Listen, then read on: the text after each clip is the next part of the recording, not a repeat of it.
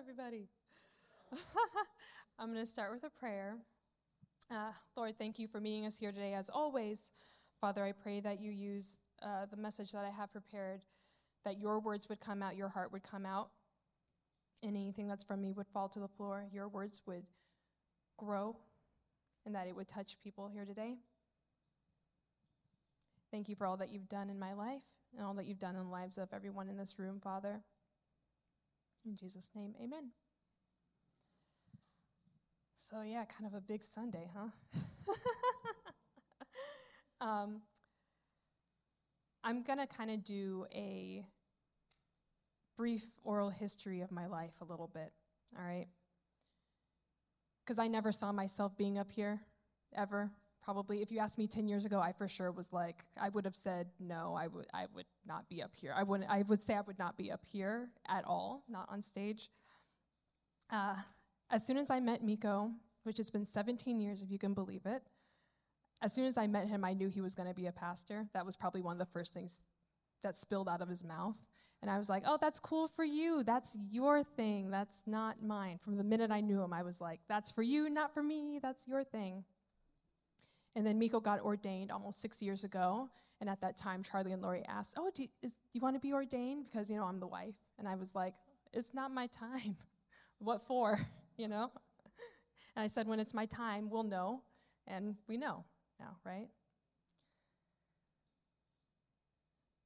I've had 3 children, as you guys know, and with the first child, you go to the birthing classes, and you learn all this stuff. And I remember the nurse was like, you know, if you feel you're in labor and you're like, what do I do next? She was like, it's okay to pause and like just wait and just see what happens. Like, you don't have to be like, oh, I want the epidural right now, or I want oxygen right now, or I want this, you know. She was really stressing that, like, just pause and just, it's okay to say, let's see how things go. So that's what I kind of feel like this process has been for me. So I have 3 points, really. My three-point sermon I thought of my brothers. We've had conversations about this. So the first thing is who we are dictates our identity and our position, right? That tells us everything, right? Where we come from influences our outcome. It doesn't tell us exactly where we're going to go, but it does influence where, you know, what happens. And where we go is up to our yes. It's up to our willingness. It's up to us being vulnerable and asking what if. It's pausing. I want to start with reading 2 Chronicles 1, starting with verse 1. Now Solomon, the son of David, established himself securely over his kingdom, and the Lord his God was with him and exalted him greatly. And just in that first verse, it shows who Solomon is, the son of David. Like, who, right? That's who his identity, that's who he is. Where he comes from is from David. That's his family. That's his background, right? King David, right? A man after God's own heart. As we know, he did a fair amount of things in his life, good and bad, you know? But that helped shape where Solomon went, and what Solomon got to do was his father, right? So I'm going to continue with verse 2. Solomon spoke to all Israel, to the commanders of thousands and of hundreds, and to the judges and to every leader in all Israel, the heads of the fathers' households. Then Solomon and all the assembly with him went to the high place, which was at Gibeon, for God's tent of meeting was there, which Moses, the servant of the Lord, had made in the wilderness. However, David had brought up the ark of God from Kiriath-jearim to the place he had prepared for it, and for he had pitched a tent for it in Jerusalem. Now the bronze altar, which Bezalel, the son of Uri, the son of Hur, but they're saying that the offering is there. Solomon went up, verse 6, Solomon went up there before the Lord to the bronze altar, which was at the tent of meeting, and offered 1,000 burnt offerings on it. Pay attention to verse 7. In that night, God appeared to Solomon and said to him, ask what I shall give you. And this is in the NASB version, but I like NIV. It says, ask for whatever you want me to give you. And when I read that, I was struck by that, because often, how often is it that God, that you read in the Bible, especially the Old Testament to me, that God's like, what do you want? And I feel like a lot of times we get afraid to say what we want to God, because we're, you know, we've talked about before, oh, there's nothing good in me, nothing good can come out of me, you know. And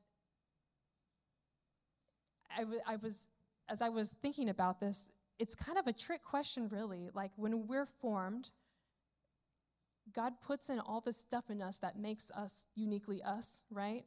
And so then when our heart is turned towards him and he's asking us, what do we want? He's like, I already know what I put in you, but like, I need you to tell me what you want so we can co-labor and work on this and do this, right? We should also be asking the Lord with what we want with boldness. As Hebrews 4:16 says, let us then approach God's throne of grace with, depending on your version, confidence or boldness, right? So who we are dictates our positioning and our identity. Where we come from influences our outcome, and where we go is up to our yes. And as I was thinking about how, like, all the things that led up to this moment that I never foresaw coming in my life, I was like, you know how many things had to go right for me to be up here today? Like, how many people behind me had to say yes? And Tom, if you're ready, can you put up the first slide? I've already asked for pre-forgiveness. I have pictures. So this is my mom's family. Aren't they adorable? So this is my grandparents and my mom and her two brothers. So they grew up in McMinnville, Oregon, 50 miles away from Portland, right? And then Tom, can you go to the next one? I don't have a young picture of my dad, but I do have this one of my dad's family. So there's his parents and brother. They came from Linden, Texas to Portland in 1956 with a promise of work for Grandpa in the dark jacket there.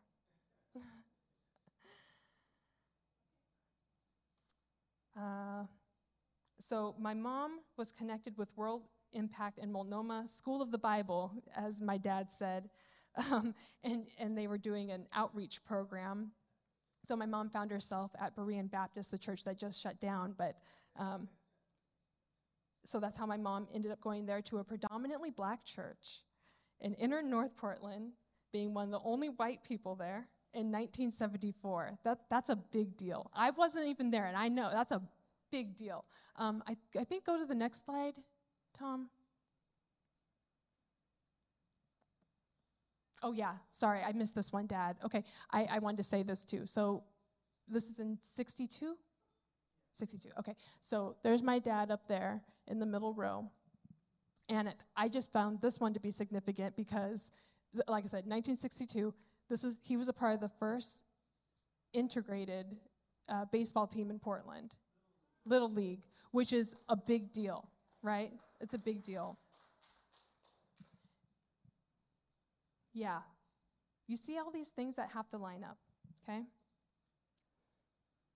All right, then the next one, Tom. So my parents met at Berean.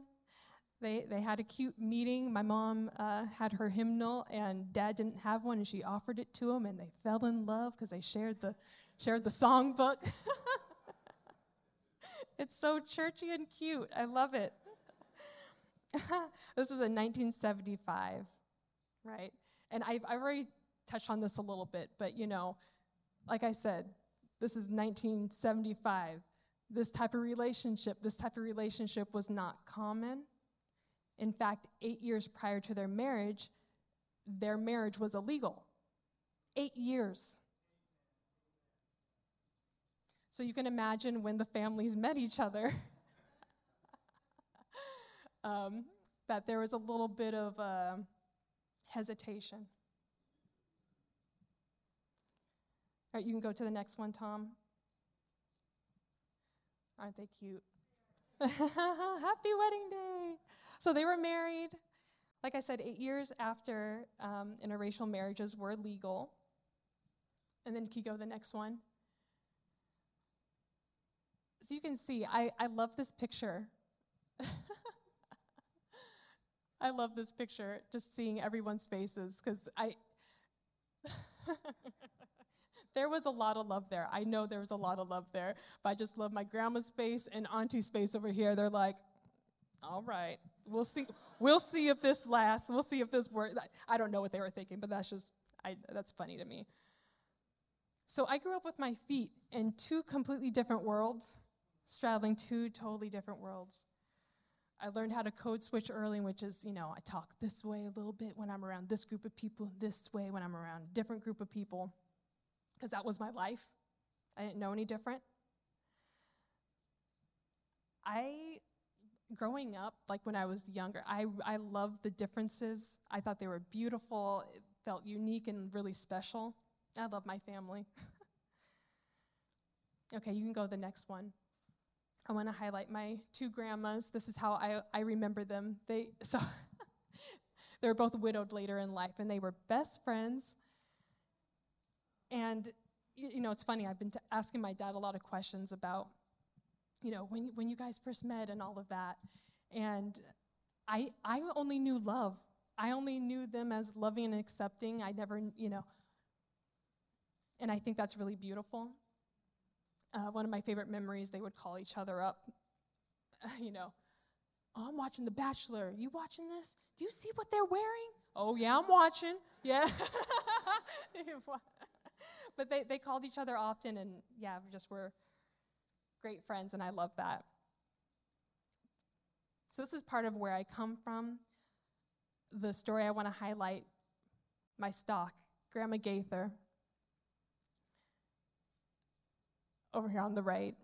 So my parents didn't know whether any of me and my brothers were boys or girls till we came out, right? So I was born. Dad was gonna call Grandma to say it's a girl, and she answered the phone and said, Dad said, "Oh, it's a girl," and Grandma said, "Oh, I know. I had a dream last night." And she said, "I had a dream that girl preacher." You know how crazy that is? Like, Grandma, she said a lot of stuff. But, I've talked to Dad about it a little bit, but, she definitely heard from the Lord, but she wasn't like this, everyday prophecy kind of a woman. She wasn't every day saying, "Oh, and then thus says the Lord." She wasn't that type of woman. So I just find that really cool. And this is a woman who was faithful, even though she got done wrong in life, really wrong. But she stayed faithful, and she put her trust in the Lord. You can go to the next one. And then, of course, as many of you know, I started my journey at Berean Baptist. I found this picture yesterday, which I think it's so funny. Again, I've never seen this picture. Maybe when I was younger. Look, I'm holding the microphone. How am I holding the microphone? I hated singing when I was a kid, in a mic.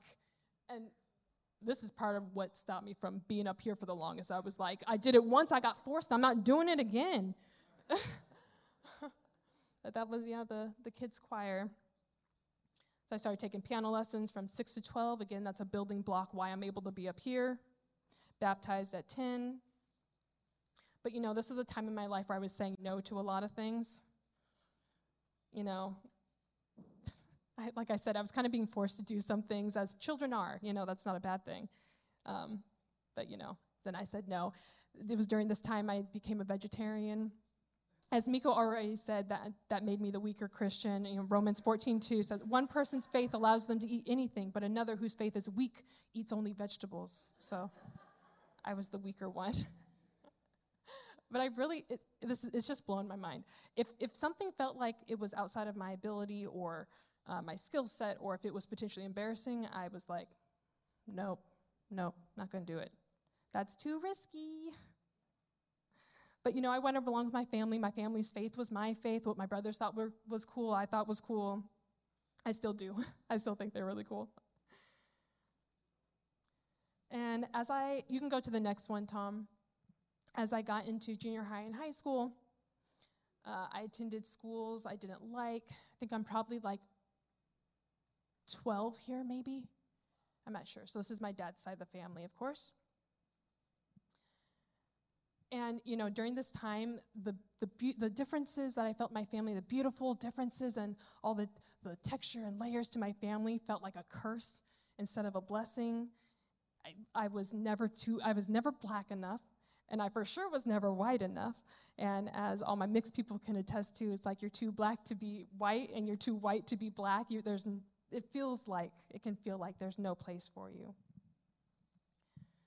And, you know, because of the school and everything, you know, I was mad at a lot of things and frustrated, you know, teen angst, right? And you can go to the next slide, Tom, just to show the juxtaposition of one family to the next. Again, saying I'm in two different worlds, right? Two totally different worlds. And there's a series of events that happened in this time in my high school career. Like my grandpa died. I didn't run this past them, but my brother got his girlfriend pregnant, which ended up being one of the best things that happened in my life, truly. I gained a beautiful sister and my beautiful niece. My friend group at school was changing, you know, and I was questioning God as one does, right? And, you know, during this time, I remember being really upset, and I was never actually suicidal, but I was definitely like, I can't keep, you know, it's funny looking back. I'm like, how did I have these thoughts? But I was like, I can't keep going the way that I'm going. Something has to change. So in small ways, I made some small changes.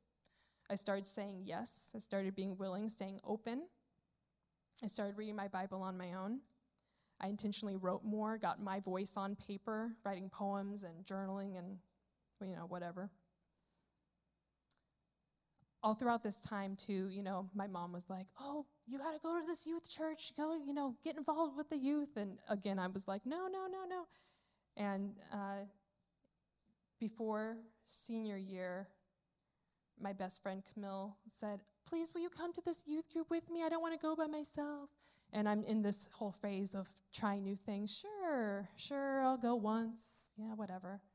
I met my husband there. So you can go to the next one, Tom. I'm going to kind of speed up here. This is our first formal picture together. We went to prom in a group, but this was our first picture together. So started dating Miko, went to college, started bouncing around from church to church, not really having a church home. It all felt really new and exciting and like explorative, and I think that's great. To like figure out what you want and where you want to be, right? And after a couple years, Miko found himself getting reconnected with Charlie. Miko and Charlie's son Josh they're good friends, and so they knew each other growing up, and so they got reconnected. And you know, Charlie's starting this new home group, and you know, so Miko starts going, and me being the good, dutiful girlfriend at the time, it's like I'll go too, I'll try it. And it was a whole different world. I had never, even though I attended New Song, I wasn't very involved in New Song, which is kind of charismatic. But here, it was like a new language. I was like, what are you guys doing? What are you saying? You're speaking in tongues. You're doing prophecy. You hear from God. Like, he talks to you like that? That doesn't happen. This is heresy. True. I was like, So... I'm glad I didn't say no. I was definitely like, let me step back here. So I read about it and learned about, you know, the charismatic and all of that. So that was good. Let's see here. Okay, you can go to the next slide. 2012, we got married. This is the last picture. I just wanted to put it up there. We just had our 10-year anniversary. Woohoo! But during this time, I took the spiritual gifts survey, I think C. Peter Wagner. And, you know, I remember I got my answers or whatever, got my nice journal, and I just wrote exactly the answers. Okay, wisdom, like just whatever it said. And I just took it for face value. And I remember putting it in my nice journal and putting it away and being like, I've arrived. Yeah, now I know my spiritual gifts. And now That's all there is, right? And I didn't press in further to that initially, but that was the beginning.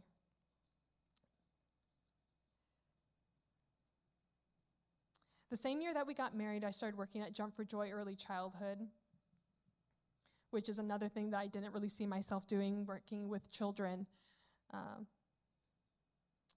But I did, and I was put into roles that I wouldn't have chosen for myself, such as the lead teacher and the building closer, stuff like leadership roles that I didn't see for myself, but those things I've been able to use those things in my walk here. You gotta let the circumstances of your life be building blocks, because you never know what the Lord's gonna use.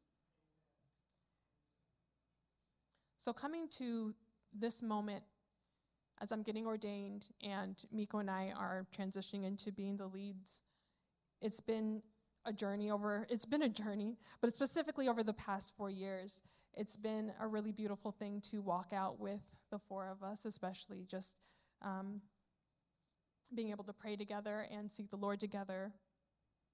Ask the Lord, what's next? What are we supposed to do? And through these past 4 years, what I have found the most impactful is being able to gain a deeper understanding of who I am and what my identity is. Because this is what we do is important. What all of us do is important, but who we are is more important. Our roles and titles fade, buildings fade, but who we are in Christ, that's forever. So, like I said, a million things have to go right, and a million people have to say yes or what if or be willing to get you where you're at today, to get me where I'm at today. So, who am I? I'm a daughter and I'm a granddaughter, an auntie, a niece, a wife and friend. I am my ancestors' wildest dreams. I am the daughter of the King. I'm in his family and I'm his favorite, just like you are. Where do I come from? These people. A strong line of people, fighting people, wise people, trusting people, faithful people. I come from Portland and McMinnville and Linden, Texas, Africa, Europe. Where do I go?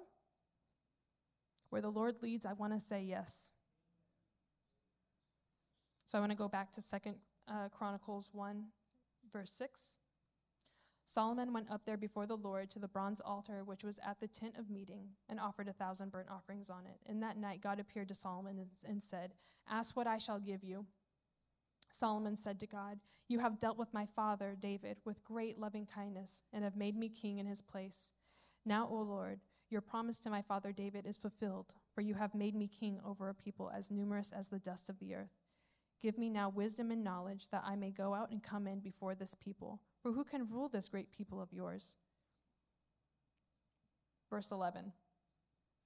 God said to Solomon, "Because you had this in mind and did not ask for riches, wealth, or honor, or the life of those who hate you, nor have you even asked for long life, but you have asked for yourself wisdom and knowledge, that you may rule my people over whom I have made you king. Wisdom and knowledge have been granted to you, and I will give you riches and wealth and honor, such as none of the kings who were before you has possessed, nor those who will come after you."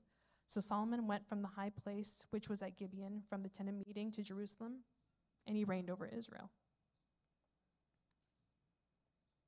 He was able to, it's like everything came together for him, right? His identity got him to where he was, and his family, where he came from, David put him in this position where he was able to even be in a position to be king.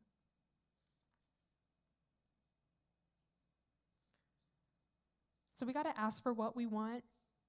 We have to ask God what he has for us, because it's different for each one of us. He has a unique plan for each one of us that he wants to work with us to achieve.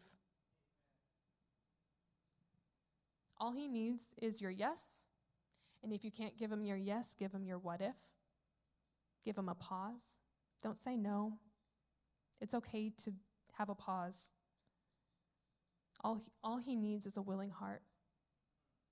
So who we are indicates our identity and our positioning. Where we come from influences our outcome. And where we go is up to our yes and our what if.